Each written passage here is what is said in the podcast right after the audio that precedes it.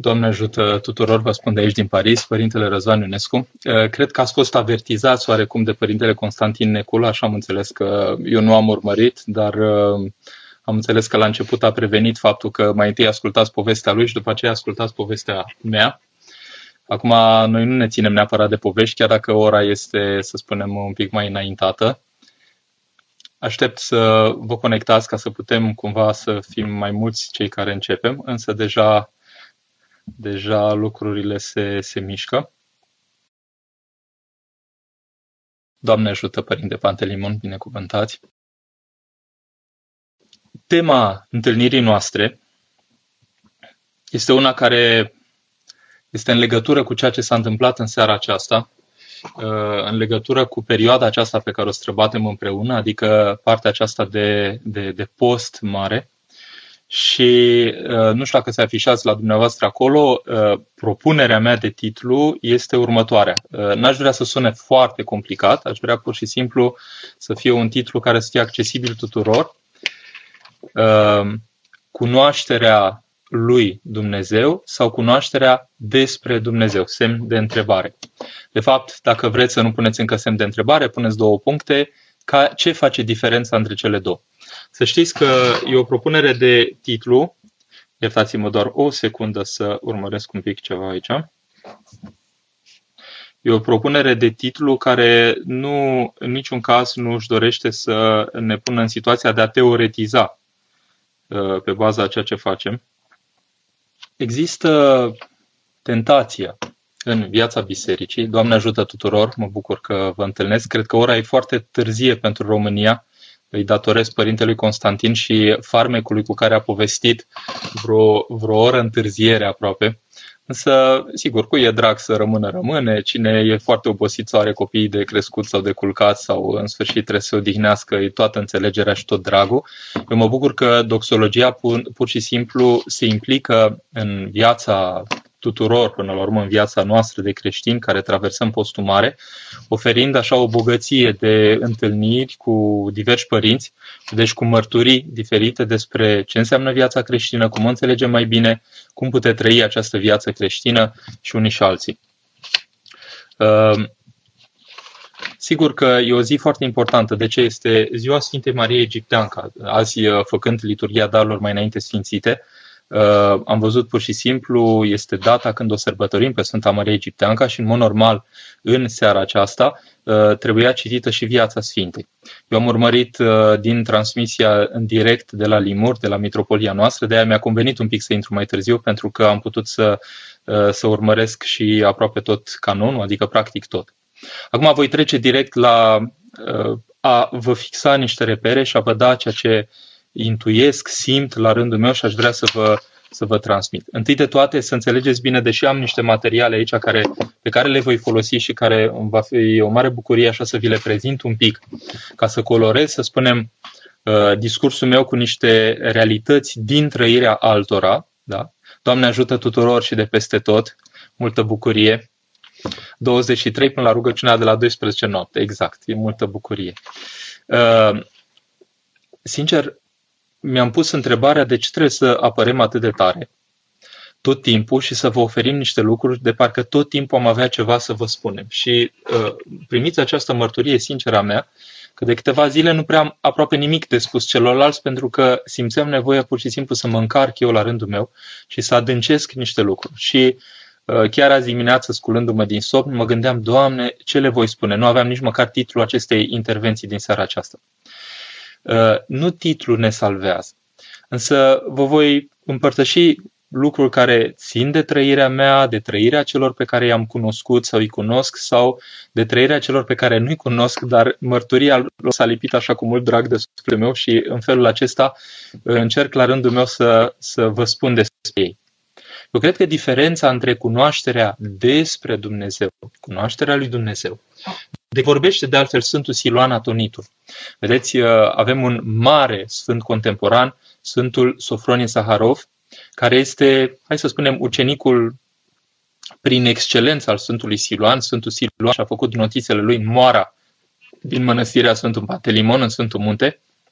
Cred că o viață întreagă a notat tot felul de lucruri și la sfârșitul vieții, înainte de a pleca din această lume, i-a încredințat carnețelul acela de notițe ucenicului său, Sofronie Zaharov, și i-a spus, uite, încearcă să publici lucrurile acestea. Și mărturiile care vin către noi spun că nu i-a fost atât de simplu să publice Sfântului Sofronie. De ce? Pentru că într-o lectură, să spunem, teologică la Paris, la o anumită facultate foarte cunoscută aici, uh, notele respective de lectură păreau că nu sunt suficient de încărcate cu idei teologice. Și undeva uh, nu sunt la adăpost de această perspectivă, în sensul că deseori este tentant în lecturile noastre să simțim o încărcătură de idei teologice care ne copleșește cumva și sigur ne spune ceva. E, avem în viața bisericii oameni care uh, nu s-au încărcat cu foarte multe idei teologice, nu că le-au disprețuit, nu că au fugit de ele, ci pur și simplu au simțit un vid din partea lui Dumnezeu care a făcut să nu mai aibă, să nu mai reprezintă nevoia de astfel de uh, mărturii și de încărcătură, spunem, uh, într-un mod intelectual despre Dumnezeu. Unul din cei mai cunoscuți, poate printre cei mai cunoscuți pe care știm, este Sfântul Siluan Atonitu. Vedeți, dacă citiți scrierile lui, există o continuitate între uh, ce spunea, ce exprima și cum se ruga. Adică deseori trece de la cuvânt la rugăciune și de la rugăciune la cuvânt. De ce vă vorbesc de el? Pentru că el, și după aceea teoretizând la un nivel intelectual absolut extraordinar, uh, teoretizând, când spun teoretizând, adică sistematizând niște gânduri, dar nu intrând într-un domeniu care este strict teoretic, ci un domeniu existențial, care privește întreaga noastră viață. Da? Uh, Arhimandritul Sofronie Zaharov ne spune că uh, Sfântul Siluan Uh, vorbea de această diferență între cunoașterea despre Dumnezeu, adică faptul că uh, adunăm informații despre Dumnezeu. Uh, sunt atâtea cărți, uitați, cărți de teologie în spatele meu, care vorbesc despre Dumnezeu și sunt noțiuni istorice, sunt noțiuni geografice și așa mai departe, tot felul de noțiuni care ne dau un tablou, să spunem, mai larg despre viața lui Dumnezeu, viața lui Hristos, viața Sfinților, exploatează sursele istorice și așa mai departe, izvoarele istorice.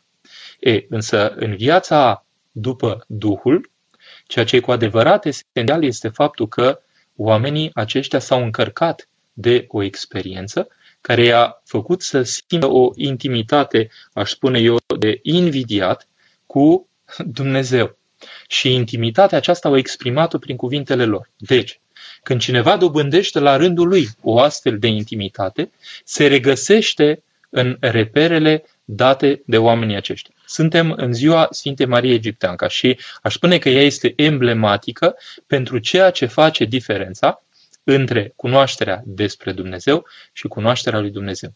Ce este atât de emblematic? Pe ce a făcut Sfânta Marie Egipteancă? Întâi de toate și-a început o viață, uh, hai să spunem, neglijentă față de uh, realități pe care noi le-am numit duhovnicești. Noi am învățat, dacă n-am învățat la școală, în orice caz, ne-am străduit uh, pur și simplu să îngurgităm, să spunem niște informații despre Dumnezeu, despre cum e viața în Dumnezeu. E, Sfânta Marie Egipteanca nu prea și-a dat prilejul acesta, în sensul că ea a trăit pur și simplu cu intensitate o viață trupească, poate de la o vârstă foarte tânără, și la un moment dat, în clipa când, uh, purtată de patimile ei și de mișcările ei trupești, a ajuns într-un loc care era încărcat de sfințeni, locul respectiv a respins-o. Sigur că dacă noi am fi trăit toată realitatea aceasta a respingerii, poate că la rândul nostru am fi înțeles mai bine uh, pur și simplu realitatea aceasta a omului care nu mai are acces la uh, taina lui Dumnezeu pentru că el însuși și-a pus un lacăt pe ușa respectivă și vrea să intre și nu, uh, nu reușește. Da? E, Sfânta Marie Egipteanca uh, a avut inspirația aceasta dumnezeiască prin ocrotirea Maicii Domnului să simtă în lăuntrul ei ceva. Acest să simtă în lăuntrul ei ceva, pentru mine, este diferența pe care o resimțim cu toții mai devreme sau mai târziu între cunoașterea despre Dumnezeu și cunoașterea lui Dumnezeu. Adică dacă iei un om care este pătruns la inimă și omul acela începe să aibă o simțire a propriei sale rugăciuni, începe să trăiască pe Dumnezeu prin realitatea care se dezvăluie sufletului său, realitatea aceasta începe să fie grăitoare nu din interiorul posibilităților lui naturale, da? ci este dincolo de posibilitățile lui, pentru că vă dau mărturie și eu pe un pat de spital acum 20 și ceva de ani, când am reușit în sfârșit să mă rog, pentru că habar nu aveam să mă rog, uh, este foarte clar că rugăciunea respectivă nu era în interiorul competențelor mele, pentru că deși eram foarte cătrănit, foarte afectat de boala pe care o sufeream, de faptul că eram singur și oricât ar fi vrut ceilalți să mă ajute, nu reușeau mai mult să o facă, eu trebuia să port realității respective, să fac față realității respective, am simțit că rugăciunea respectivă dă ceva dincolo de dincolo de ceea ce puteam să-mi produc eu singur. E, experiența aceasta Uh, acum, cu, luând așa recul, adică văzând-o din altă perspectivă după mulți ani, îmi dau seama că experiența respectivă are ceva, cumva, în comun cu ceea ce au trăit oamenii, astfel încât, uh, în clipa când au dat de Dumnezeu, uh, s-a terminat cu orice, să spunem așa, orice normalitate a vieții lor, pentru că au intrat pe un făgaș al vieții care a fost bulversant pentru tot ceea ce au trăit înainte. Uh, nu știu dacă toți monahii trăiesc realitățile acestea. Eu nu sunt monah ca să știu aceste realități, dar ceea ce știu este că există o, un punct de cotitură în viața omului, un punct care face că viața ta se împarte la un moment dat, așa dacă ar fi să desenăm o linie, există un punct care este uh, Hristos. Da? Eu obișnuiesc să vă mai desenez așa pe foaie, așa că priviți aici, vedeți, Hristos este punctul de cotitură care face că există viața înainte de Hristos și viața după Hristos. Acum, teoretic ar trebui ca punctul ăsta de cotitură să se producă la botez. Mai că amintirile noastre în privința botezului sunt vagi. Eu cel puțin nu amintesc nimic de la botezul meu, uh, însă când am dat la facultatea de teologie, după ce am făcut facultatea tehnică, era un părinte foarte drăguț acolo și avea, cred că, evlavia așa față de cei care intrau cu a doua facultate și mi-a pus întrebarea, nu mai știu exact așa în ce context, uh, dar mi-a pus întrebarea dacă cumva am fost la vreun botez. Și mi-a fost foarte rușine să spun că uh, la momentul respectiv Uh, până la momentul respectiv eram atât de nedus la biserică încât nu călcasem niciodată la un botez și uh, pur și simplu am spus, da, da, da, am fost la un botez. Da, sigur m-am gândit că la botezul meu, adică acolo sigur am fost. Uh, însă nu, nu foarte conștient, adică, adică poate cât se poate conștient pentru vârsta mea respectivă, însă amintirile erau uh, inexistente de atunci. Ce mă interesează în seara asta? Aș vrea efectiv să vă pun la inimă faptul că realitatea aceasta a bisericii, cel puțin așa cum o percep eu, este o realitate uh, delicată, o realitate tainică, o realitate fină. Adică, sigur că pe noi ne strigă și ne provoacă lucrurile care fac zgomot, care sunt interesante, sau faptul că cineva este un mare polemist al bisericii, sau vedem pe internet, pe Facebook, de exemplu, mari apărători ai ortodoxiei, da? Uh, da, sigur că și rolul acesta, până la urmă, câteodată este necesar pentru anumite contexte din viața bisericii. Să toate ce cred că face diferența între un om care este în biserică și un om care nu este în biserică, este o simțire a inimii, o simțire personală. Personalul este absolut esențial pentru a fi în viața bisericii. Nu poți să fii într-un chip impersonal în viața bisericii. În viața bisericii ori ești investit în chipul cel mai personal cu putință, adică te descoperi tot mai personal pe tine însuți, adică te manifesti în, în, în ce e mai al tău, dacă putem să spunem așa. Deci nu poți să fii într-o piele, să spunem așa, cumva uh, improprie, da? Uh, iertați, nu o să vă răspund încă la întrebări, ci un pic mai încolo, da? Deci nu o să poți să spui o, o piele din aceasta pe în afară decât dacă ești lup în piele de oaie, sigur, acolo mai uh, decorul uh, permite. Dar dacă ești un om sincer cu tine, nu poți să spui altă piele, să fii tu străin de pielea ta. În viața bisericii este, există o încredințare a ta lăuntrică lui Dumnezeu, în care, prin care, pur și simplu, Dumnezeu te știe oricum așa cum ești, dar tu știi și ești în conștiința faptului că te știe așa cum ești. Da? Deci, dacă înțeleg lucrul acesta, ă, îmi explic marea diferență între a învăța tot felul de lucruri despre Dumnezeu. De exemplu, pot să fii la facultatea de teologie și să înveți să fii foarte, foarte bun.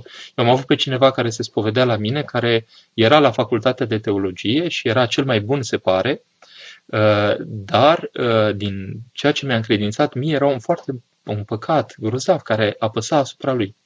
Nu știu ce s-a mai întâmplat în continuare cu el, dar vreau să spun că există o discrepanță câteodată în ca, între calitatea învățăturii, adică felul în care, felul în care înmagazinezi științele de ordin teologic și felul în care îți trăiești realitatea ta lăuntrică. Da? Deci, ce face diferența între cunoașterea despre Dumnezeu, adică a ști ceea ce au spus alții despre Dumnezeu, ceea ce au teologisit, poate cunoscându-L direct pe Dumnezeu, dar tu nu ai avut încă experiența respectivă, ce face diferența între ce au spus alții și vehiculezi și tu pentru că au spus alții și sunt niște autorități pe care nu le poți ocoli și atunci preiei limbajul și discursul lor și îl asumi și tu și ceea ce tu însuți ai simțit privind realitatea aceasta tainică a lui Dumnezeu este o mare diferență. Idealul ar fi ca să-L simt pe Dumnezeu și simțindu-L pe Dumnezeu să vreau să mă încarc deopotrivă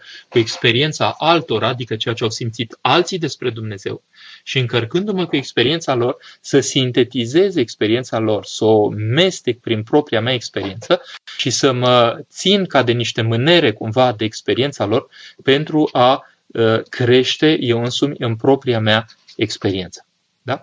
Sfânta Maria Egipteanca, apropo de contextul acesta, noi suntem stresați oricum sau în orice caz apăsați de contextul acesta foarte special în care suntem obligați să stăm acasă. Bine, nu suntem obligați până la urmă, decât în măsura în care nu prea avem mulți bani de cheltuit cu amenziile pe care le dăm în exterior. Mie mi s-a întâmplat să stau un pic afară azi și am văzut că foarte puțină lume circulă, de exemplu, în Paris. Deci este, este o etapă, să spunem, în care suntem uh, practic uh, ieșiți cumva în pustia de acasă, să spunem, pustia de acasă, pentru că ne lipsesc niște lucruri care pleau viața noastră făcându-le din afară. E uimitor ce mesaje puneți aici. Părinte, acte și pentru familia mea să ne ferească Dumnezeu de toată moliva. Dar pentru ceilalți vreau să mă rog, vreți să mă rog? Ce ar fi să mă rog pentru toată lumea care este aici? De ce să mă rog pentru noastră? Dar dumneavoastră vreți întâi de toate să mă rog pentru dumneavoastră. Dar ce, ce ar fi să vă spun eu dumneavoastră tuturor? Vă rog, rugați-vă pentru mine. Profit de faptul că erați vreo 800, acum 700 și ceva. Vă rog, rugați-vă pentru mine. Dacă toți ați intrat în seara asta, faceți lucrul acesta pentru mine. Noi toți ne rugăm pentru noi toți. Haideți să nu mai fim în mentalități din astea cine își salvează pielea, da? Zilele astea se vor arăta multe, uh, să spunem așa, raportări lăuntice care vor ieși un pic pe din afară. Alții scriu, uh, sunt uh, pur și simplu îngrijorați tot felul de lucruri care nu prea au legătură cu ceea ce se întâmplă aici. Rostul meu în seara aceasta e să vă vin, să vin, să vă spun niște lucruri care, din punctul meu de vedere, sunt serioase. Până acum ați avut partea, să spunem, care v-a înveselit poate mai tare până acum. Eu sunt cu partea nu care vă înstează, ci care pur și simplu uh, vă ia foarte în serios, într-o seară care este o seară absolut minunată, ziua Sfintei Marie Egipteanca și într-o seară în care, investând 10, 20, 30, 40 de minute sau cât or fi, cât mai rezistați, încercăm să identificăm niște lucruri care ar putea fi aș spune, importante, nu zic esențiale, nu am pretenția aceasta, pentru viața noastră. Pentru asta sunt în seara asta aici. Altfel, ne ducem la culcare sau uh, lăsăm pe alt mai competent să spună povestea de seară. Iertați-mă, părinte, ce părere aveți de părinții care își botează copiii în credință, în credință în care s-au născut creștini ortodoxi și botezul alte culte? Păi, în clipa când simt că darul cel mai mare pe care mi l-a făcut Dumnezeu este că sunt în Biserica lui Hristos, cea autentică, cum pot să las copilul acela să se boteze într-o altă credință? Pentru că botezul, de fapt, ce este? Primesc tainele bisericii și toată taina aceasta a bisericii. Deci știți că biserica întâi de toate e taina. Tainele bisericii exprimă taina cea mai mare care este biserica însăși. Deci cum poți să nu fii în taina cea mai mare care e biserica însăși, nu mai ai acces nici la tainele bisericii, care sunt sfințitoare, și te duci pe undeva și devii pocăit, să spunem așa. Dar apropo de pocăit și pocăiți și pocăință, da? Păi eu vorbesc în seara asta de pocăință, trebuie neapărat să fiu pocăit ca să duc o viață de pocăință. De exemplu, Părintele Proclu, Dumnezeu să-l odihnească și maica, soră după Trufiloftea, care tocmai a trecut la Domnul ieri, cei de la Iași sunteți mai la curent. Da? Uh, gândiți-vă un pic, uh, omul ăsta toată viața a dus pocăință. Da? Deci toată viața a dus pocăință. Era pocăit? Nu, din contră, au venit pocăiți la el. Și ce a făcut cu pocăiții ăștia? Uh, s-a rugat pentru ei cu atâta intensitate, încât i-a vizitat Duhul Sfânt s-a pogorât harul lui Dumnezeu asupra lor și s-au schimbat viețile lor. Sunt astfel de mărturii în viața lui. Doamne ajută, părinte, eu am fost dusă de bunica la biserică, dar l-am regăsit pe Dumnezeu la vremea maturității. Ni se întâmplă pentru că câteodată convertirile se petrec mai târziu. Atunci când am avut o problemă în căsnicie, deseori se întâmplă în clipa când suntem în trepidație, așa, deci când suntem în uh, văzduh, în avion, lucrurile se cu intensitate, nu așa? Am cerut sfaturi de la toți, dar rezolvarea am aflat, aflat-o mergând în casa Domnului. Nu știu ce înțelegeți casa Domnului, cred că este biserica. Uh, mersul în casa Domnului, vă garantez că nu a fost numai plimbarea arhitecturii noastre personale până la biserica respectivă, ci a fost un moment de răgaz al dumneavoastră cu Dumnezeu în propriul suflet. Da? Despre asta vorbesc, că de acum v-am spus cu alte cuvinte. Există mare diferență între a cunoaște multe lucruri despre Dumnezeu, nu uitați ora de religie, ce am, ne-au mai spus părinții, ce am mai prins prin predici, ce am mai citit și noi, care mai era experiența altora. Și faptul că o dată, de două, de trei ori în viață, de o sută, de o mie, de un milion, nu știu de cât, am simțit în lăuntrul meu că Dumnezeu mă încredințează cumva că nu e prea departe, ci că pur și simplu e aici și îmi dă semn de prezență. Da? Asta este marea diferență despre care vă vorbesc în seara asta.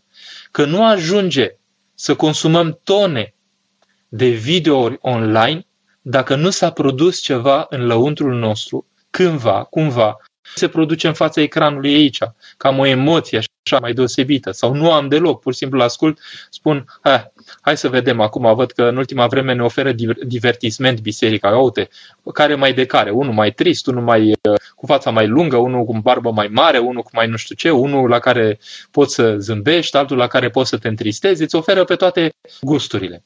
Biserica nu vă oferă un circ, ci biserica vă oferă niște mărturii de viață prin care să puteți declanșa în propria viață o căutare foarte onestă și foarte sinceră. Da? Valentin, ce sfaturi le dați tinerilor ca să aibă o viață într-o bună rânduială? Eu le-aș da sfatul să fie în contact cu oameni deosebiți ai bisericii, cu oameni vii, cu oameni frumoși, cu oameni mărturisitori prin momentele cele mai obișnuite ale vieții lor. Că și eu dau bine seara, de exemplu, acum o oră să par erou serii că uh, vă lucruri frumoase, da? că sunt lucruri frumoase, dar cât din lucrurile astea frumoase sunt ale mele și numai ale mele. Da? Adică e foarte important să am un moment al adevărului sau să am momente ale adevărului în care să văd un pic eu pe unde sunt. Cătă Cătălina. Cum ne menținem liniștea în preajma unor persoane cu care stăm nouă pe zi? E greu, greu, teribil, într-adevăr. Și care ne atacă permanent, ba credința să efectiv ne pun pumnul în gură și nu putem spune nimic. Eu vă spun ce aș face. Întâi de toate, aș elimina de la mine senzația aceasta că sunt agresat, adică aș da la o parte lucrul acesta și aș începe să mulțumesc lui Dumnezeu pentru persoanele acestea dezagreabile care sunt în preajma mea. Primul lucru pe care l-aș face, ar, aș începe să mulțumesc. M-aș strădui să mulțumesc. Da? Iar doi, aș spune către Maica Domnului, lăuntric, aș spune, uite, Maica Domnului, eu nu sunt în stare să-i dau cuvântul ăsta pentru că nu-l primește. Vă rog, face cumva să ajungă cuvântul acesta în sufletul lui direct. Da? Deci două principii. Asta, iar dimineața când m-aș scula, mi-aș face o cruce mare și aș spune, Maica Domnului, vă încredințez ziua mea, ajutați-mă să am liniște și pace cu cel care uh, se pare că nu neapărat o caută, dar cu siguranță are nevoie de ea. Da? Deci v-am dat câteva repere. De înviere o să fie deschise, bise, deschise biserica, deschise biserica, deschise bisericile, poate. Doamne ajută. Uh, sincer, nu știu să vă spun, pentru că cu darurile pe care le-am primit de la Dumnezeu, deocamdată nu am primit și cel de citire al viitorului, nici măcar viitorul apropiat. Deci eu scrutez așa cu multă atenție și încerc, mă, mă încrunt așa și încerc uh, cu toate puterile cumva să simt ce se va întâmpla săptămâna următoare. M-ar interesa foarte tare, dar Dumnezeu nu a dat astfel de dar. Și atunci, în neputința mea, ridic și eu din numeri și mă încredințez lui Dumnezeu știind că dacă El mi-a dat darul ăsta, înseamnă că e mai bine așa, că mi-e mult mai de folos cumva să mă țin cu încredere la Dumnezeu și să aibă El grijă de mine. Deci nu știu să vă spun. Poate că, mai ales că trăiesc într-o țară diferită. Uh, s-ar putea, poate în România, din cât uh, erau așa promisiunile, poate că se deschid cumva bisericile. Nu știu. Eu vă doresc din tot sufletul cum îmi doresc și mie aici să se întâmple. Părinte, de ce nu se fac slujbele uh, pentru Sfântul Maslu și online? Uitați, aici în Paris se fac și online, în sensul că cei de la Mitropolie au făcut special și online și chiar au cerut pomence care să fie pomenite la slujbă. Dar eu cred că dacă avem credință și dacă ne iubim semenii, nu facem rău. Da, da, ajutăm când putem, părăm și așa mai departe. Nu ne e frica de Dumnezeu. Sigur, Lili, însă sunt niște trepte diferite de a-L trăi pe Dumnezeu. Există și trepte din acestea un pic mai grosiere, în sensul că nu am dat în cap la nimeni, nu am furat de la nimeni, am încercat să nu trăiesc în desfrânare. Deci mai departe. Astea sunt cumva baza, sunt uh, partea grosieră, să spunem așa. Însă pe măsură ce omul își cizelează viața lui în Hristos, ajunge la un înțeles care e un pic diferit. De exemplu, Părintele Proclu, Dumnezeu să-l odică, spunea că omul, și să știți că n-am întâlnit în niciun tratat teologic din acesta foarte cult, foarte înalt, uh, academic, să spunem așa, spunea că omul trebuie să-și uh, șlefuiască, să-și uh, îmbunătățească, să-și perfecționeze smerenia. Pe mine m-a, m-a lăsat praf lucrul acesta. Adică cum să-și șlefuiască omul smerenia? Păi smerenia nu este o chestiune statică, ci este o chestiune de pătrundere tot mai mare în Duhul lui Dumnezeu, în simțirea lui Dumnezeu, astfel încât prin această smerenie să am acces la realitățile pe care Dumnezeu le deschide uh, sufletului meu. Da? Of, Părinte Răzvan, prezența voastră a părinților preoți pentru mine înseamnă grija lui Dumnezeu pentru noi. Dar ce facem cu sufletul? Adriana, păi exact despre asta vorbim acum. Eu în seara asta vă spun niște lucruri care sunt și pentru mine importante. Da? Vă spun niște lucruri care privesc sufletul. Nu vi le spun, uh, nu, nu sunt în stare să fac, uh, da? nu sunt în stare să țopăi, nu sunt în stare să fac așa, nu sunt în stare să fiu nici foarte încuruntat așa, să vi le spun cu un astfel de ton, astfel încât să vi se cutremură ceva în ființa noastră, sunt în stare să vi le spun firesc. Și să vă spun că marea diferență, și repet, între a cunoaște despre Dumnezeu și a citi foarte multe cărți despre Dumnezeu și a cunoaște pe Dumnezeu, întâi de toate există această diferență, au spus despre ea oameni mari și noi dacă vrem să înțelegem această diferență, ce trebuie să facem? Să ne desțepenim inima adică să punem inima în mișcare. Livia, mereu când am un obstacol la puțin timp primesc și o re. Mereu am spus că acolo cineva mă iubește. Da, sus și chiar mai jos în inima dumneavoastră.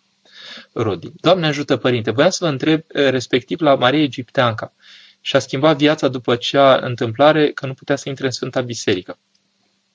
Dar care e soluția pentru cineva care are patim? Păi Sfânta Maria Egipteanca să știți că era una ca noi, să nu aveți senzația că era dintr-un material mai special Sfânta Maria Egipteanca. Da? Era un om ca și noi.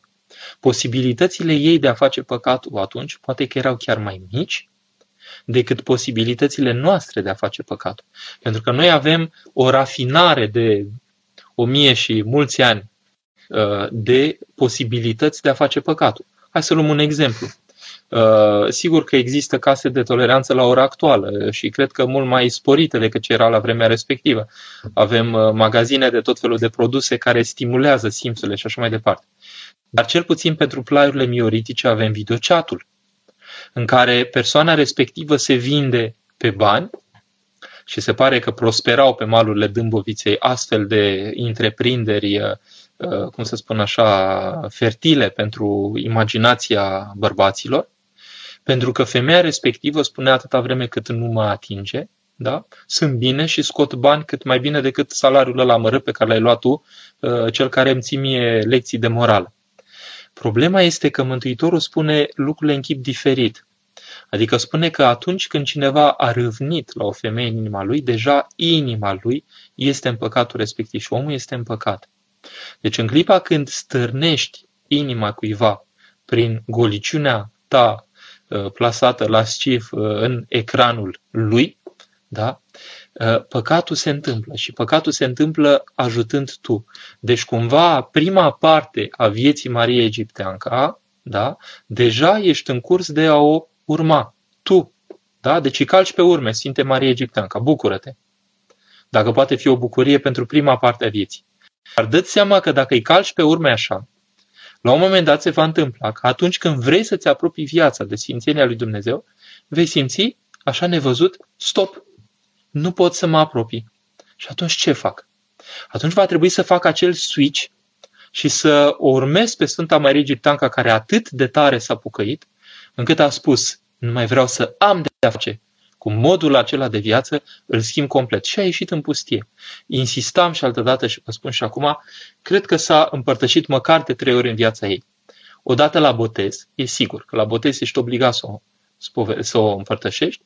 Odată după ce a pus pocăință și s-a spovedit păcatul și a primit imediat Sfânta Împărtășanie, a dezlegat-o părintele respectiv, a ieșit în pustie și s-a luptat în pustie, nu erau zilele coronavirus, și cu toate acestea a rezistat atâția și atâția ani în pustie, fără Sfânta Liturghie, fără transmisii, uh, doxologia, Trinitas și multe altele, fără prieteni apropiați, fără cineva să-i asigure mâncarea, fără cineva să-i pună un adăpost deasupra capului dumneavoastră, credeți că e cald în deșert, dar este frig de mort uh, noaptea, că de-aia există nisipul ăla, pentru că uh, variațiile astea mari de temperatură transformă orice piatră mai devreme sau mai târziu în nisip. Da? Și ea a dus lucrurile acestea și câteodată era pustită pur și simplu de schimbările de temperatură și era terminată de ele. Dar dincolo de aceasta, mai tare decât aceasta, o chinuiau patimile ca niște fiare sălbatice. Da? E mărturia ei. Iată de ce e important pentru viața bisericii să vedem mărturia ei. De ce? Pentru că la ea diferența între a cunoaște despre Dumnezeu și a-L cunoaște pe Dumnezeu este mai mult decât marcantă.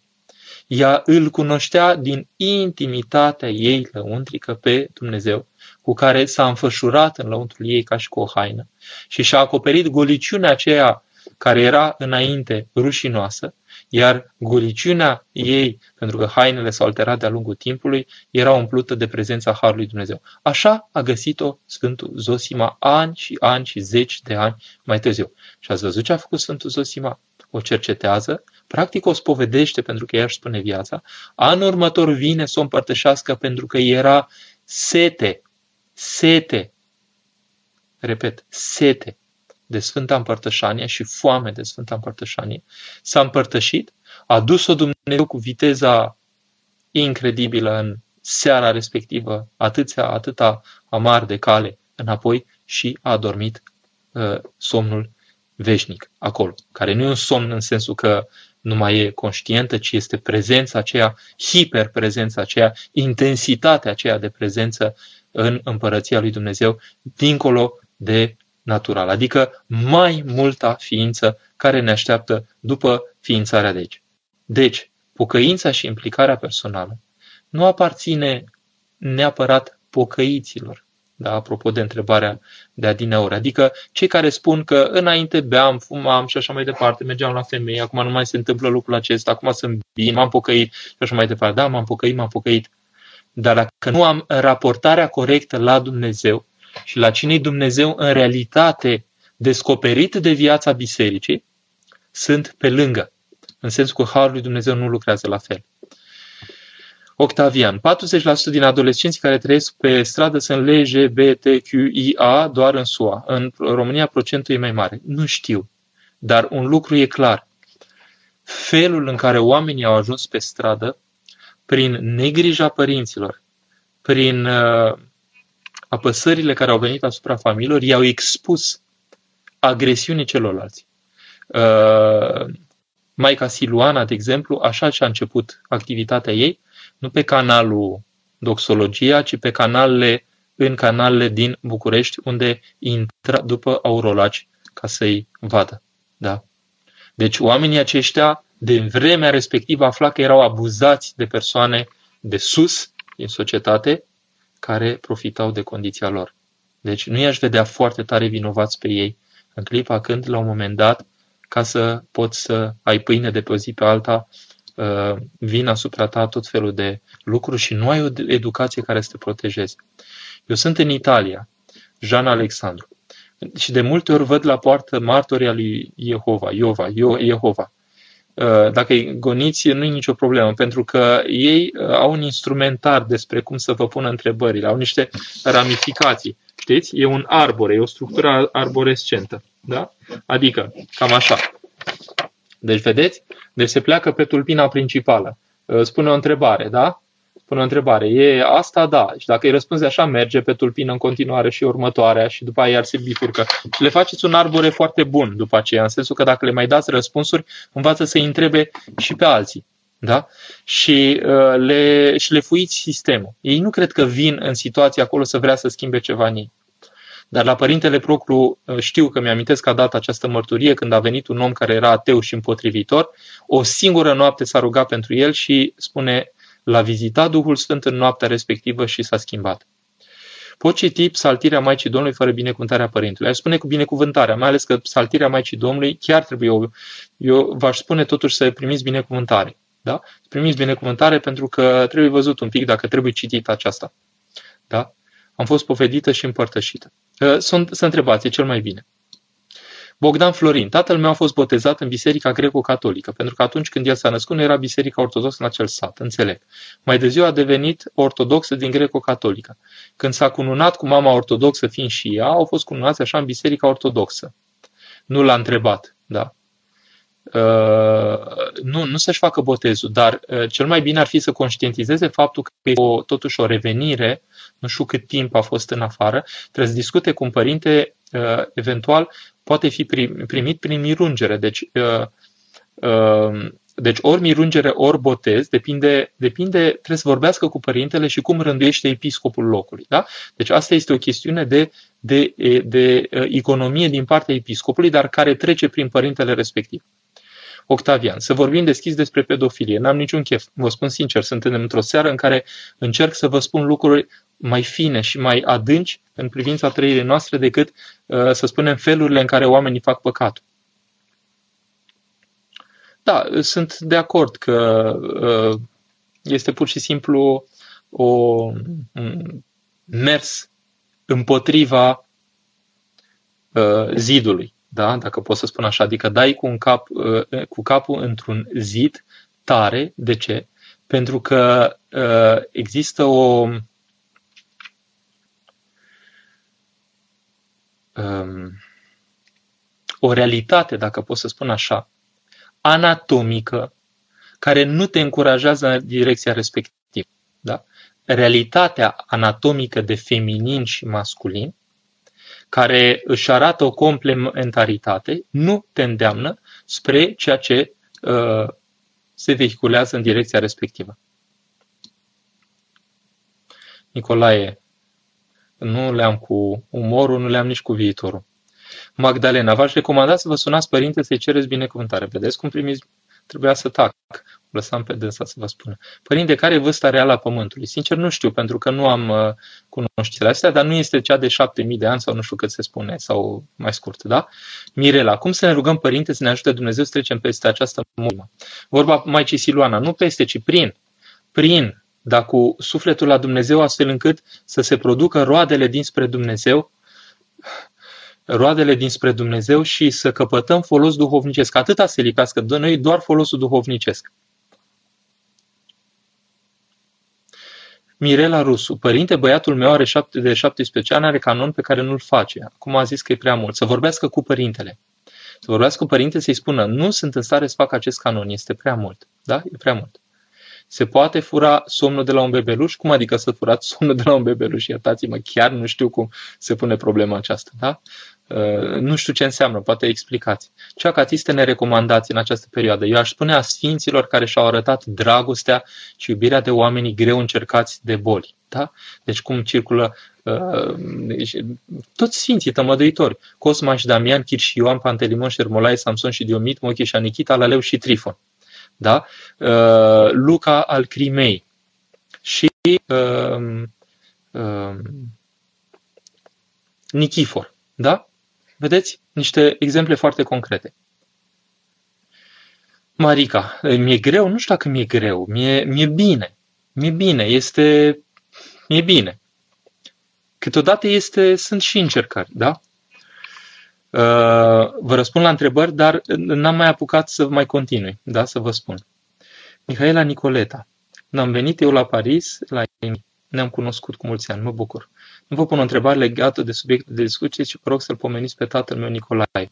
E cineva care urmărește aici, care o să noteze toate pomencile și o să pomenească, da? Cineva într-o mănăstire. Mă ajută pe mine, da? Deci vă rog notați numele respectiv, da? Părinte Pantelimon, de exemplu, sau cine poate.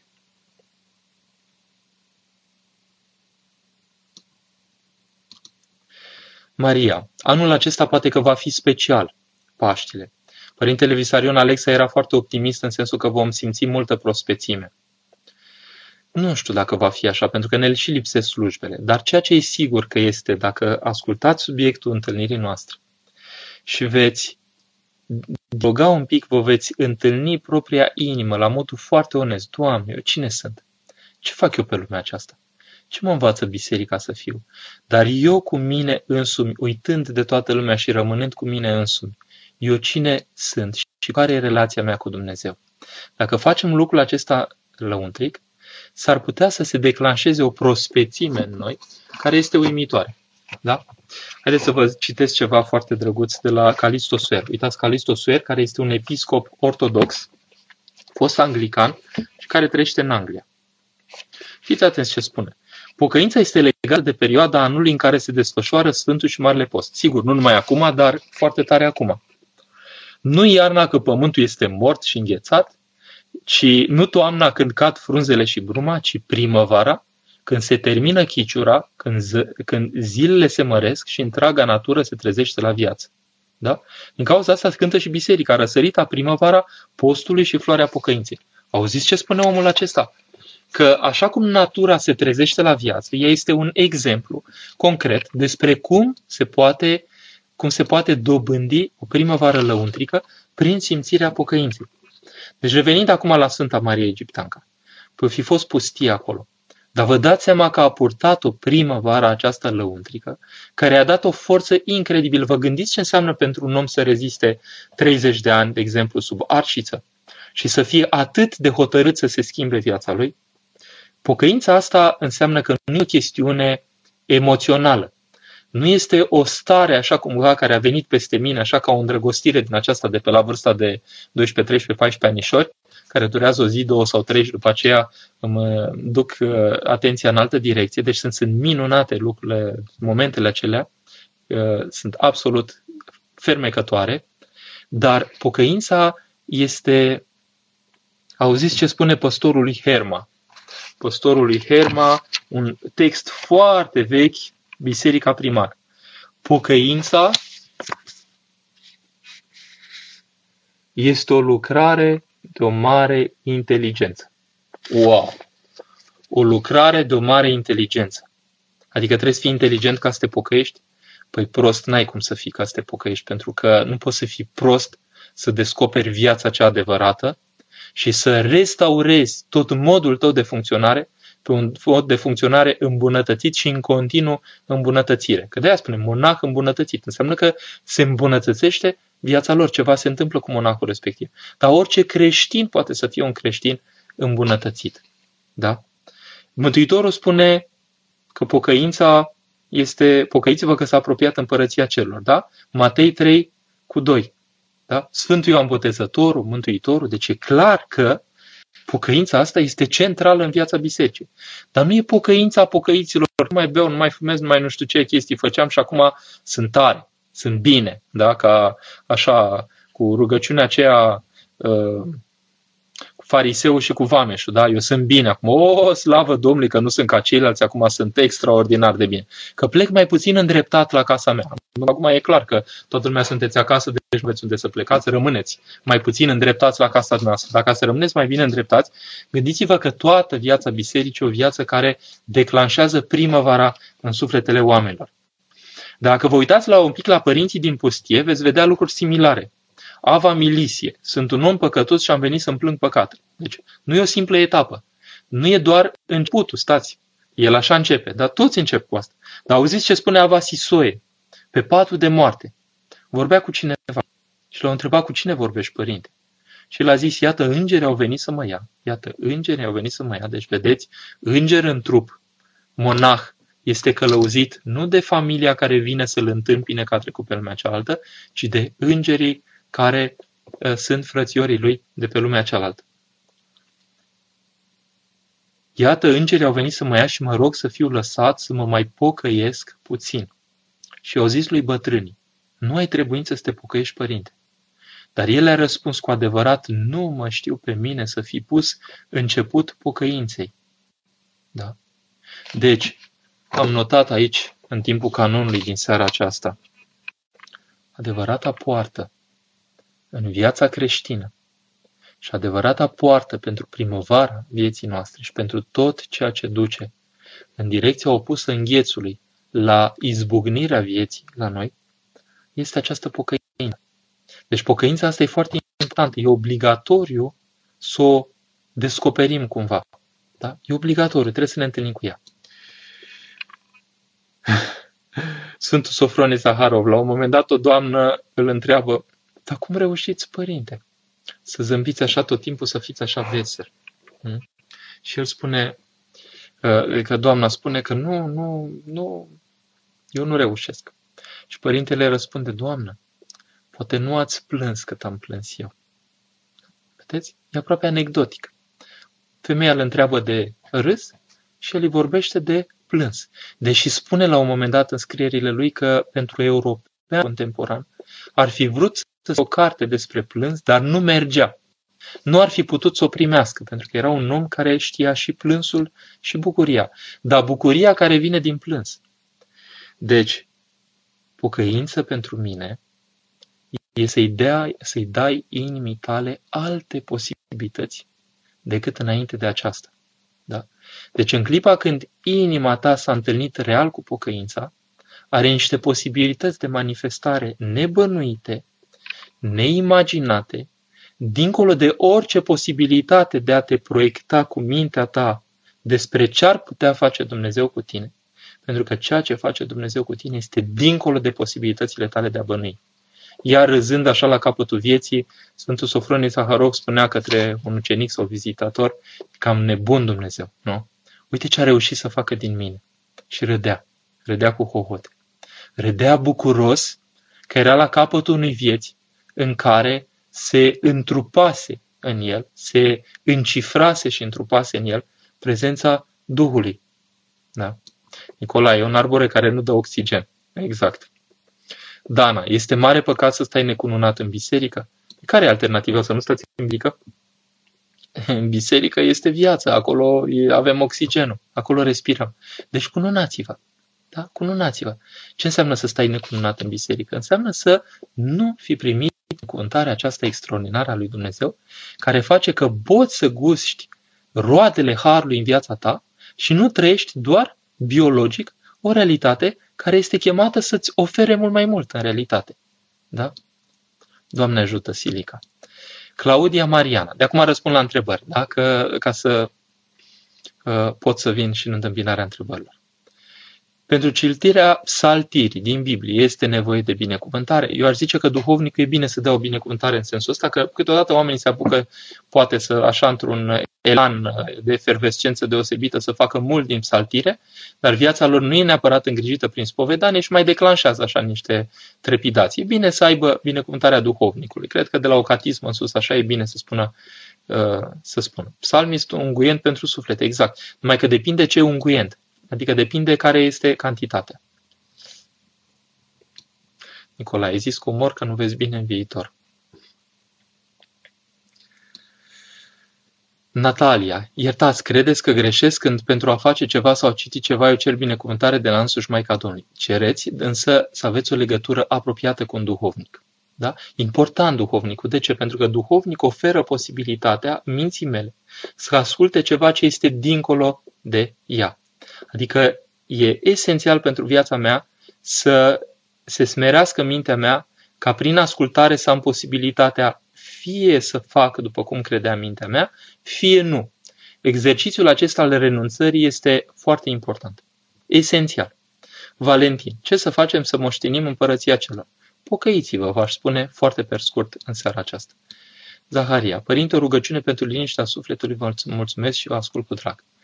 Zaharia Mădălin, Doamne Iisuse Hristoase, Fiul Dumnezeu, ocrotește sufletul robului Tău și îl binecuvintează și îl întărește cu harul tău, că sunt ești tu de acum și pururea în vecii vecilor. Amin. Și nu tot timpul de la duhovnici, ci de la Maica Domnului și de la Isus Hristos Domn. Natalia, e bine ca toată viața noastră să fie acoperită de duhovnic. E foarte important. Uh, este un exercițiu care ne sporește duhovnicește, pentru că altfel putem să riscăm, să punem pe seama Maicii Domnului și lucruri care nu neapărat uh, Maica Domnului se bucură să îi le punem. Gabriela. Uh, da, rog pe Părintele Pantelimon să noteze sau cine era de notat nume. Și Constantin, deopotrivă. Părinte, se poate face jumătate de cununie pentru a nu trăi în păcat? Și ce să facă părintele? Să decupeze partea din fața cununilor sau partea din, din Hmm? Până la cununia oficială care să fie la anul. Păi uh, nici măcar uh, logotna nu e jumate de cununie, adică logotna este deja o ancorare în, uh, în perspectiva uniei, dar n-aș spune că face nici 5% până la urmă. De ce? Pentru că nu poți să trăiești ca și cum ești căsătorit dacă nu ești căsătorit și nu primești binecuvântarea lui Dumnezeu. Deci nu prea merge. Da? Puteți să vă godiți, dar nu există binecuvântare să trăiți împreună. Mihaela, vă mulțumim pentru răbdarea dumneavoastră. Răbdarea mea este provocată de că cei de la doxologia încă mă cheamă. Uh, cât timp mă cheamă dacă e cineva care să urmărească cu, cu drag. Uh, așa, Nikos Lex, deopotrivă, pomenic. Care calendar este corect? Cel pe stil nou sau cel pe stil vechi? Ambele sunt corecte în sensul că există o hotărâre panortodoxă de a trece toată lumea la calendarul nou, dar nu toți au trecut. Deci cei care nu au trecut sunt corecți. Psaltirea Sfântului Efrem. Nu o cunosc, deci nu știu să vă recomand o asemenea rugăciune. Elena, acum nu vă supărați pe mine și trimiteți numai nume și nume și nume, pentru că Părintele Pantelimon va uh, scrâșni din dinți, spunând că eu am avut ideea aceasta năstrușnică să-l încarc pe el cu multe pomenice. Știu că nu pot fi pomeniți copiii nenăscuți. Uh, rugați-vă pentru el. De ce să nu vă rugați? Rugați-vă pentru el. Numai că uh, pur și simplu, și chiar dacă vreați să-i dați un nume, până la urmă puteți să-i dați așa în interior un nume, dar uh, sigur, biserica nu prea poate să-i pomenească, că nu au nume și nu au botez, da? Dar dumneavoastră de ce să nu vă puteți să vă rugați pentru propriul copil? Rugați-vă cât puteți de mult. Dacă vă simțiți sete să vă rugați, rugați-vă. Vă mulțumim pentru vorbele înțelepte. Dar ce se întâmplă în ziua de azi? Credeți că este de la Dumnezeu sau de la oameni? Cred că este și de la oameni și cu îngăduința măcar a lui Dumnezeu. Și de la oameni pentru că au atât s-au jucat cu mecanismele naturale până când efectul acesta pervers le vine în cap, se joacă cu lucruri teribile și cred că Dumnezeu îngăduie ce fac oamenii pentru că le-a dat libertate. Și dacă oamenii sunt liberi, de ce să nu poată să facă? Dumnezeu le respectă libertatea. Plouă cu pomelnici aici, văd. Da.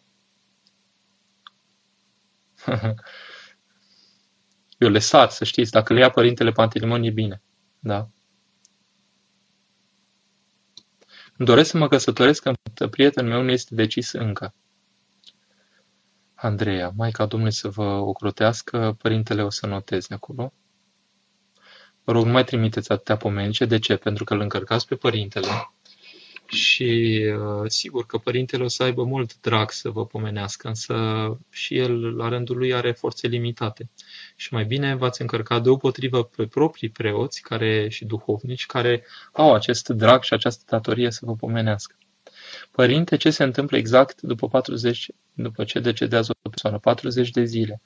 Uh, e o mișcare a sufletului în veșnicie pe care eu nu știu să o vă descriu foarte bine, dar există niște soroace pe care le spune biserica de a fi pomeniți cei plecați dintre noi. Aș zice că cel puțin aceste soroace să le respectați, adică este un minim maxim. Încercați să-i pomeniți cât puteți de mult la fiecare liturghie. Nu ar fi trebuit biserica să lupte mai mult pentru a menține liturghia în biserică? Uh, biserica cu mare, în primul rând, nu s-a conformat ea oare prea ușor cu această cenzură? Eu n-aș spune. De exemplu, la noi în Franța, imaginați ce se întâmplă, se întâmplă dacă noi facem pe curajoși și acum și noi suntem efectiv diferiți de tot ceea ce face societatea întreagă. Nu se va spune că Biserica Ortodoxă este o adunare de nenorociți care nu pricep nimic și nu respectă rânduiala statului francez și atunci am avea de-a lungul timpului când vom ieși din această epidemie Uh, parte de neprietenia uh, oficialilor acestor, acestei țări și celor care conduc. Avem nevoie într-o țară ca biserica să-și provoace o proprie prigonire, până la urmă prin izolare și prin oprobriu, numai pentru că nu am avut înțelepciunea să putem să gestionăm niște lucruri care în fond privesc sănătatea noastră. Mi se pare că cel mai echilibrat mesaj care a venit uh, zilele trecute, să spunem, de la, este din mănăstirea Essex, în care spune, bun, facem pe curajos și până când picăm în sarcina statului bolnav și după aia în spitalele statului, sigur, tot ajungem să trebuie să intervină pentru că suntem bolnavi restricții e o consecință a intervel, atâta vreme cât sunt in, intervenția răului, atâta vreme cât sunt cu binecuvântarea ierarhului meu, am toată pacea. Ce se întâmplă dacă te spovedești la un alt părinte? Avem voie să ne spovedim la oricine. Fără să anunți duhovnicul. Să știți că avem, în principiu, binecuvântare și să schimbăm duhovnicul, fără să-l anunțăm. E un mod de a spune, noi ne anunțăm duhovnicul. De fapt, nu e o vorba de anunțarea unui duhovnic ci de a căpăta binecuvântarea lui să schimbi sau să mergi temporar la altcineva. Pentru că ce nu se poartă cu binecuvântare uh, nu este cu adevărat binecuvântat de Dumnezeu. Ori noi vrem ca toată viața noastră să respire binecuvântare. Irina mă întreabă ce cred despre ecumenism. Uh, vă dați seama, discutăm de Sfânta Maria Egipteanca și de pocăință și mă întreabă ce cred despre ecumenism. Uh, nu mi-ajunge timpul să vă spun despre ce cred eu despre ecumenism, uh, dar în orice caz, îndemnul meu din seara aceasta este să punem pocăință pentru toată lumea, pentru noi înșine, pentru cei care sunt în nevoie, pentru cei care se rănesc. Jean Alexandru, părinte, scuzați-mă, sunteți live în fiecare seară? Uh, nu sunt în fiecare seară, departe de mine gândul ăsta, ci sunt atunci când mă invită doxologia. Vinerea asta, de exemplu, voi fi pe Facebook-ul de la Trinitas, seara de la ora 9 ora României, deci acolo mă vedeți. Vlad. Părinte, de ce sunt pe pământ suferințe mai mult decât le pot duce oameni? Nu sunt mai mari. Părin... Eh, suferințele astea le, le provoacă libertatea oamenilor. Oamenii sunt liberi până la urmă să se țină de Dumnezeu, să aibă o viziune asupra lucrurilor care nu face mizerie, nu aduce mizerie în lume, sau nu. Iertați-mă, de exemplu, la ora actuală, uitați eh, lanțurile acestea de producere a cărnii. Da? Deci când vezi cum omoară animale, cum se poartă cu ele, cum le distrug, am văzut un, uh, un dispozitiv în Franța în care pur și simplu pulverizau pui. Adică ce înseamnă? Erau niște chestii care făceau praf și lucruri foarte puternice. Ori puii cădeau acolo, cădeau, cădeau, cădeau și făcea praf. Într-o secundă erau pe lumea cealaltă, da? Uh, numai că ei nu au viață veșnică. Știți ce spunea? Am primit un cuvânt de la uh, Sfântul Paisia Gheoritu, spune, purtați-vă frumos cu pisicile pentru că raiul lor este aici da? Și eu am pisica, da, venită pe filiera soției. Auziți ce cuvânt, ce înțelegere teologică. Bine, era el părinte aici, uh, așa, dintre cei ai Franței care îi spunea unui, i-a spus unui câine, uh, margi de aici că dacă îți dau un picior, uh, te trimit în neființă. Da, vedeți, iar e teologic, numai că este, cum să spun, este agresiv de data asta, nu era corect să spun așa ceva. Deci nu sunt suferințe mai mari decât le pot duce oamenii. Sunt suferințe pe care oamenii și le produc. Dacă citim un pic la Sfântul Maxim Mărturisitorul, înțelegem că a nu respecta mecanismele acestea, resorturile lăuntrice profunde ale lumii, abuzând de ele, declanșează o reacție a lumii care nu este decât rezultatul a ceea ce am provocat. Cunosc astfel de oameni, da? Îmi spunea o mămică cu un copil cu autism, despre o altă mamă cu alt copil cu alt autism, așa că s-a sinucis. Uh, nu trageți concluzii pripite, în sensul că câteodată dacă te uiți în urmă și vezi că cu tare vine cu un destin din acesta așa absolut uh, înfricoșător, dacă auzi o generație, două în urmă și vezi că de fapt a avut unul care a fost torționar în familia respectivă și a făcut mult rău oamenilor cu puțin timp în urmă, a dat Dumnezeu după aia un copil cu multă boală. Și, sigur, nu sinucidere, dar boala respectivă l-a terminat repede și a suferit ca un martir. El spală poate ceva din ceea ce s-a întâmplat nu de mult în neamul respectiv, în familia respectivă. Da? Deci trebuie să ne gândim un pic că Dumnezeu are o, o abordare mai cuprinzătoare a lucrurilor. Nelly. Dacă avem păcate nespovedite, dar le mărturisim icoane sau direct lui Dumnezeu și nu le mai facem, suntem oare iertați? Eu cred că nu. Adică niciun caz să nu faceți așa. Până nu treceți printr-un duhovnic, nu lăsați păcatele respective. Sigur că începutul spovedanii deja este la dumneavoastră. Adică deja începeți să căpătați configurația de spovedanie, că contează întâi de toate, v-am spus adineauri. Pocăința asta este mai întâi o stare a inimii lăuntrice. Faptul că se trezește ceva în lăuntrul meu proaspăt și adevărat. Nu așteptați stări, eu nu vă îndemn după stări. Eu vă îndemn după momentul ăla sau momentele acelea de sinceritate grozavă, maximă cu propria persoană în care vă încredințați din temeliile voastre lui Dumnezeu și în momentul respectiv Dumnezeu găsește cale cumva să-și facă simțită prezența. Adică să fim niște oameni creștini în cunoștință de cauză. Și Sfântul Sofronie Saharov ne întărește foarte mult în contemporaneitate și ne spune că el așa spune că teoria, adică contemplarea lui Dumnezeu, începe deja acolo unde omul a pus pocăință.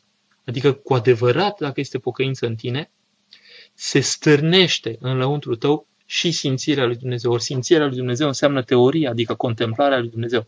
Deci, vedeți, puteți să atingeți lucruri care aparțin celor avansați încă de la început, în clipa când real ați spus pocăință.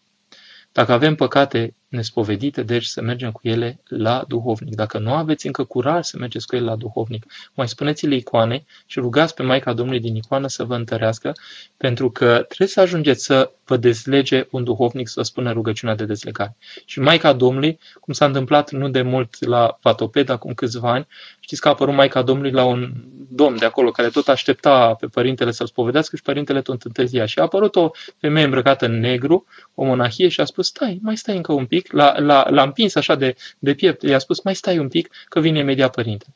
Da? Și când a venit părintele, bine, că părintele care îl conducea la duhovnic și uh, părintele respectiv l-a dus, nu i-a spus părintele acela ca să nu, că a zis că nu, în sfârșit, să nu îi pară ciudat, dar când a ajuns la duhovnic i-a spus, dacă nu era, dacă nu era monahia asta să mă oprească, eu nu mai stăteam. Spune, măi, binecuvântatul, ce monahie, că aici este numai Maica Domnului. Întâlnit-o pe Maica Domnului.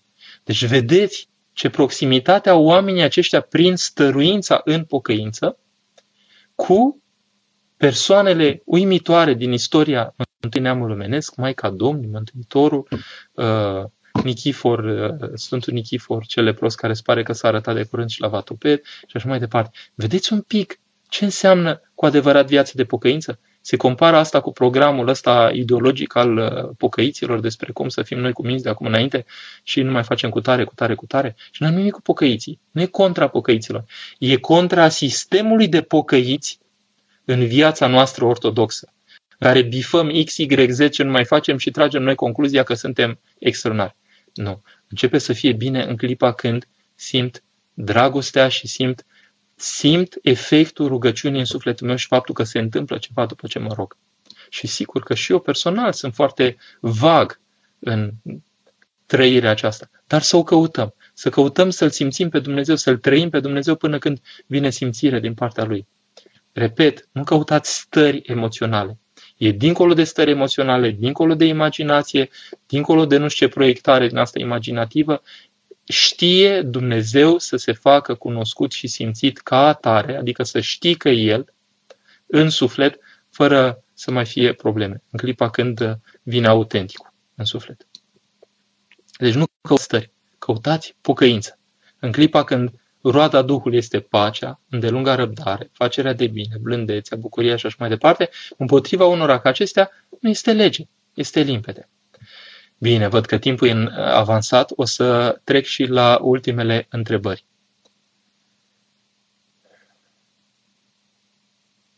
Carmen, înșețoiu.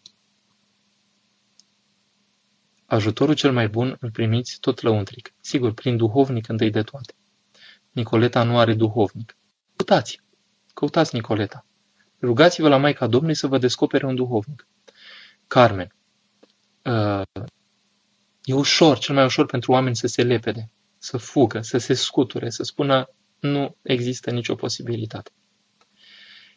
Luați lucrurile care sunt grele, pe care le simțiți că sunt grele, le băgați-le în suflet din nou și spuneți, Doamne, îmbărbătează, mă întărește-mă, fă ceva cu mine, astfel încât să încep să pot să mă mișc. Da? Bună seara, Ionuț! Sfântul Ioan Botezătorul îndemna farisei și saduchei să facă roadă vrednică de pocăință.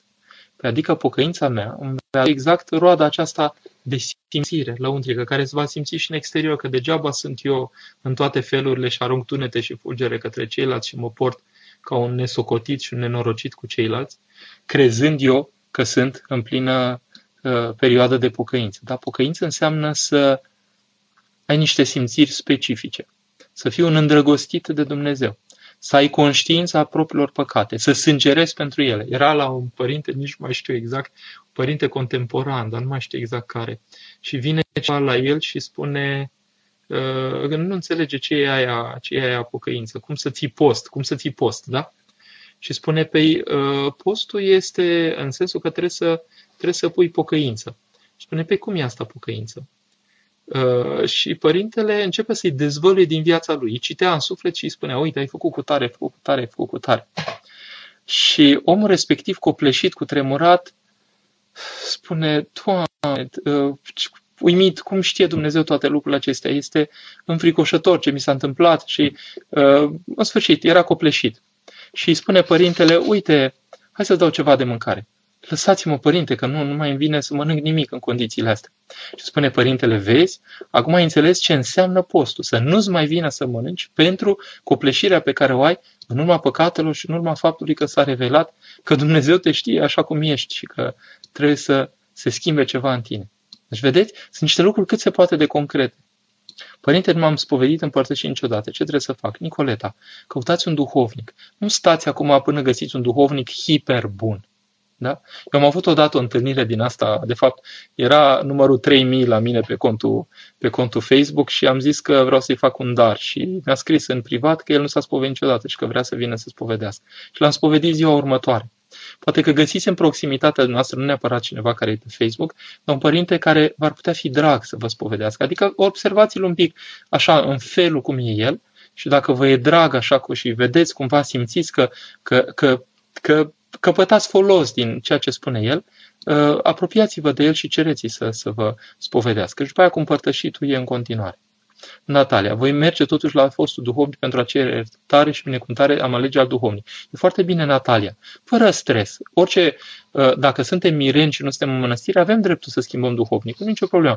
Dar, în general, când uh, luăm binecuvântare, luăm binecuvântare ca să nu ne ispitească cel rău și, uh, adică să facem după capul nostru. Însă nu suntem obligați să stăm la un duhovnic. Claudia Marina, Mariana Petrache, merg spre sfârșit, dacă sunt la o oră și șapte minute și nu vreau să-i obosesc pe cei de la doxologia care au mai avut prelungiri și la părintele uh, Constantin. Da? Am văzut că în ultimii 20 de ani cum parohiile se golesc din ce în ce mai mult. Nu, la noi este, este, este bine, nu se golesc. Și la înviere, din ce în ce mai puțin, Uh,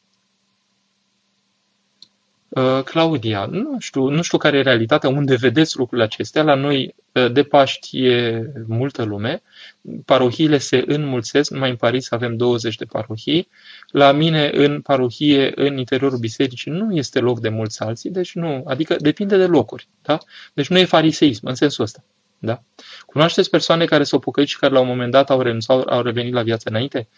Uh, Radu Monica ne paște pe toți lucrul acesta. Adică mai devreme sau mai târziu mai vin uh, demonii trecutului și te îmbie călduros, să spunem așa, în felul lor, dar nu trebuie ascultați, pentru că omul ăla a murit, nu poți să înviezi uh, cine e o putreziciune, da? Cum ne pocăim cu adevărat? Cristina Ionel, parohia mea. Cum să iertăm cu adevărat? Iertăm cu adevărat în clipa când simțim că celălalt nu are nicio datorie față de noi. A ierta înseamnă a elibera pe datornicul nostru, pentru ca Dumnezeu căruia îi suntem cel mai tare dator cu viața noastră să ne ierte la rândul nostru. Cum ne pocăim cu adevărat, simțind uh, nu numai că am dat ceva, ci simțind că putem să dăruim în, uh, în uh, direcția persoanelor respective. Adică nu numai că s-a stins, s-a pus contul la zero, ci putem să dăruim dragoste în direcția respectivă. Cum reușim? Să exersăm, adică să ne propunem să, ne, să, să iertăm. Ok, dacă nu, dacă nu se grăbește regia de emisie, mai stau un pic, da, măcar până răspund la întrebări. Părinte, am făcut cununia religioasă în postul Maicii Domnului, comunism. Fiți cu pace, fiți cu pace, că atunci erau toate lucrurile un pic la extremă. Da. Fiți cu pace. Spuneți unui episcop eventual dacă e de făcut ceva, dar nu cred că e absolut nimic. Uh, la situații excepționale sunt câteodată și soluții excepționale. Roxana Ioana vă mulțumesc și așa de drag și nu e vorba de răbdare. Să știți că am toată e răbdarea. Sigur, mi-aș fi dorit să fie mai mulți, vă spun sincer. Uh, mi-aș fi dorit să fie mai mult, deși sunt foarte mult, vă dați seama. Deci dacă nu eram în coronavirus, nu eram cu 7-800, eram cu 200 sau cu nu știu. Dar uh, sunt momente într-adevăr privilegiate. Cine știe dacă le vom mai avea pe acestea când ne va fi din nou bine, știți? Constantin, părinte, ce părere aveți despre împărtășania cu Sfintele Taine în fiecare duminică doar cu spovedani la 40 de zile? Să știți că noi funcționăm aici, Constantin, cu două ritmuri. Ritmul de împărtășanie și ritmul de spovedanie. Ritmul de spovedanie poate să fie mai rar decât ritmul de împărtășanie. Uitați, v-am desenat aici. Da? Vedeți? Deci ritmul de împărtășanie poate să fie mai des decât ritmul de spovedanie. Care e problema? Trebuie să fim tot timpul pregătiți să ne împărtășim. Idealul ar fi să ne împărtășim cât de des. Pentru că e cină și dacă e cină înseamnă că e masă și dacă e masă suntem chemați la masă. E problema noastră pentru că nu reușim să fim pregătiți tot timpul, dar ar fi firesc prin viața noastră să ne împărtășim cât de des. Sigur, totul cu binecuvântarea duhovnicului. Duhovnicul dă binecuvântare personalizat pentru fiecare. Diana Ștefania, bună seara părinte, am o întrebare. Cum ne dăm seama că partenerul este persoana cu care ne dorim să rămânem? Credeți că valorile morale sunt acele principii de care ar trebui să ținem cont sau există și alte lucruri care ne pot ajuta? Trei aspecte. 1. 1. Am schimbat degetele, da, dar tot trei sunt. 1. Mă iubește. E sigur. 2. Îl iubesc. E sigur. 3. Vrem să mergem în aceeași direcție? Adică nu numai principii, ci viața mea când îmi iau o soață sau un soț, vreau să merg în direcția asta și viața mea să se ducă în felul acesta, pentru că mijloacele pe care mi le dau în viață țin și de scopul comun al vieții. Dacă omul vrea să se distreze în viață, sigur că e foarte greu să ții alături doi oameni care au viziuni, de exemplu, diferite. Dacă vrea și să se distreze din când în când, dar întâi de toate să își iubească soția, să fie iubit, s-ar putea ca lucrurile să se vadă foarte diferit. Da? Deci în sensul ăsta. Stelian Elvis, părinte, credeți că ar putea fi o legătură între profețiile marilor duhovnici contemporani și această criză? Păi, sigur că criza aceasta o vede Dumnezeu dinainte și oamenii care au Duhul acesta de a vedea în perspectivă o văd și ei crizele astea. Dar pe mine mă interesează, vă spun sincer, Dumnezeu ne-a oferit o perioadă suficient de lungă de criză. Da? Deci nu s-a rezolvat într-o săptămână sau două. De ce? Ca oamenii să țină minte bine. Mie mi se pare fascinant ce se întâmplă zilele astea. A acoperit un glob întreg, da? e un glob întreg, toți oamenii sunt interpelați la ora actuală. E de domeniul fantasticului. De la modernitate încoace, omul nu s-a mai simțit atât de vulnerabil. Da?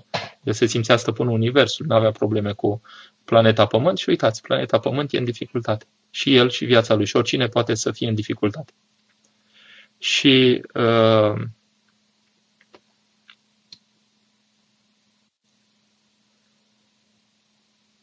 scuze că am pierdut aici, așa, și uh, doi, deci privește toată planeta și ține mult. Eu bănuiesc că Dumnezeu vrea să ne intre bine în cap că modul nostru defectuos de a funcționa prin industria actuală, prin tehnologia actuală, prin toate lucrurile astea care ne transformă în niște stăpâni orbi, fără simțire a inimii, doar productivitate din aceasta tehnică și comercială și economică și așa mai departe, nu poate să țină la nesfârșit. Că nu ne putem bate joc de viețile noastre. Se fac avorturi în serie și noi nu ne gândim că se poate schimba ceva. E, începe să se cutremure un pic pământul acesta și modul în care am funcționat până acum. Trebuie să ne dea de gândit. Nu cred că merge să ne întoarcem la exact acea stare care era înainte. Știți ce va veni după asta? O să spuneți după aia că sunt profet, dar nu sunt profet, ci pur și simplu e, sunt semnale care vin. Vine foame în continuare. Da? Deci după chestia asta vine foame. De ce? Pentru că s-au sistat transporturile. Nu se mai transportă cu aceeași ușurință. Asta înseamnă că alimentarea nu se mai face la fel. Vine boala în țările sărace. Uh, oamenii respectiv nu au cum să se trateze. Nu aveau nici ce mânca din egoismul celor care conduceau o mână de oameni țări cu atâta populație și ei nu au resursele de bază. Da? Deci lucruri care, se vor, care vor fi strigătoare până la urmă. Pentru că nu ne băgăm în cap faptul că Fiecare, acolo unde e, are o responsabilitate față de propria conștiință. Vă garantez, dacă vreți un cuvânt inspirat în seara asta, vă garantez că în clipa când ne vor conduce oameni care au pocăință adevărată, va fi înviere și în sufletele noastre. Nu numai în sufletele lor, și în sufletele noastre. Îmi doresc un popor condus de oameni care știu să pună pocăință în fața lui Dumnezeu. Veți vedea că ei vor ajunge să, să, să, să conducă lumea. Pentru că Dumnezeu vrea ca cei mai virtuoși să conducă lumea. Dar în clipa când cei mai virtuoși s-au transformat în cei mai pervertiți și nu sunt în să își mai ducă uh, conștiința inimii așa cum trebuie, sigur că lucrurile sunt complicate peste tot și tot suferim pentru că facem cumva pact cu pentru că nu alegem pe cine trebuie și pentru că nu prea avem pe cine să alegem câteodată. Recunoașteți, da? Da. E păcat să aprins candela steroci și să iei anaforă și gheazma chiar și din punctul meu de vedere absolut deloc. Da. Ați trimis atâtea pomence, cred că părintele Pantelimon o să, dacă nu le iei el, să știți că eu nu le iau, îmi cer iertare, dar nu o să pot să preiau atâtea pomence, că sunt copleșit de cele din parohia noastră. Da? Părinte, avem botezul pe 25 aprilie. Unde se vârșește? Avem voi cu o persoană în biserică sau scurt. A, nu știu pentru că nu sunt din România. Da? Deci, vedeți ce, care sunt condițiile momentului în unde sunteți. Ce se face de Sfântul Gheorghe? Oamenii se roagă la Sfântul Gheorghe. Mi-e doși de întâlnire dumneavoastră cu 200 de oameni. Să știți că eu mă bucur dacă sunt mai mulți, înțelegeți? Uh, sigur că poate Dumnezeu îmi dă un răspuns să nu cred eu că numărul de oameni este esențial și până la urmă nu asta este. Pe mine mă interesează că în seara aceasta am putut să vă spun lucruri din inimă. Credeți-mă. Nu am nevoie de spectacol și de circ uh, făcut în vreun fel. Și nu e aluzie la nimeni. Fiecare care vine și intervine, vine încercând să ducă lucruri valabile pentru ca să se schimbe ceva în viețile noastre. Asta încerc să fac și eu. Deci că 200, că 800 sau că mai mulți, pe mine mă interesează ca undeva să se simtă că a plecat din suflet și a ajuns la suflet. Erați mai focalizat pe o problemă. Uh, nu, în seara asta cred că lucrurile sunt foarte limpezi. Am vorbit despre pocăință, dar dacă vreți să știți că vineri pe uh, Facebook-ul de la Trinitas vorbesc tot despre pocăință. Foarte aplicat tot pe pocăință. Pentru că suntem într-o săptămână a pocăinței. Da? Deci, uh, foarte concret, v-am spus așa. N-am apucat să fac sinteza. Sinteza, tot ce am, am spus, este următoarea. Și cu asta chiar, hai că ne oprim. Diferența între cunoașterea despre Dumnezeu și cunoașterea lui Dumnezeu este o atitudine lăuntrică și o implicare personală lăuntrică, care se numește pocăință. Dacă nu ai această pocăință, rămâi la nivelul superficial de achiziționare de informații religioase și teologice despre Dumnezeu. Sfânta Mairie Egipteanca, ideea 2, a ieșit în pustie și a trăit în niște condiții care ai zice că este coronavirus la puterea nu știu cât, uh, pe un timp incredibil, n-avea nicio acoperire din partea uh, așa ajutorului omenesc, deci a pus toată nădejdea în Dumnezeu, cum spunea la Preasfântul Iosif în seara aceasta, la predica lui, și a funcționat teribil. Ne amintim de ea cu toată evlavia și constituie un model infinit, până la urmă, ca atenție în privința pocăinței pentru noi din toate generațiile. Nu există înviere, de aia mă gândesc și eu așa, dibui, Părintele Visarion spunea că o să fie o foarte multă prospețime de înviere. Da, dacă se desmeticesc inimile. Dacă nu avem slujbele și ne plafonăm așa și suntem inerți, nu. Deci în măsura în care simțim primăvară în zilele acestea, pentru că ne punem foarte serios problema de pocăință pentru sufletele și trupurile celor pe care îi purtăm în rugăciune atinși de boala aceasta sau care luptă cu această boală, deci dacă suntem direct implicați și stârniți de dificultatea aceasta care a venit asupra noastră să punem propria noastră pocăință și vă spun adevărul cuvânt. Uh, toată atitudinea noastră corectă da, este cea care trece prin propria pocăință.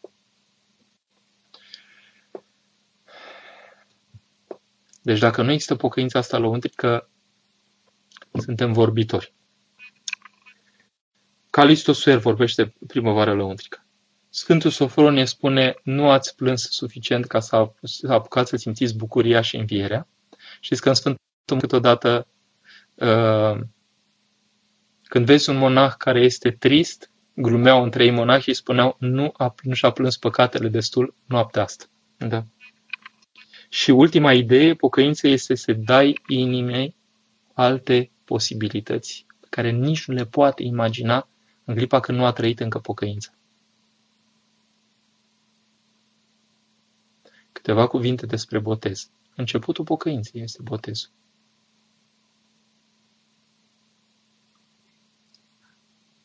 Am parcurs totul.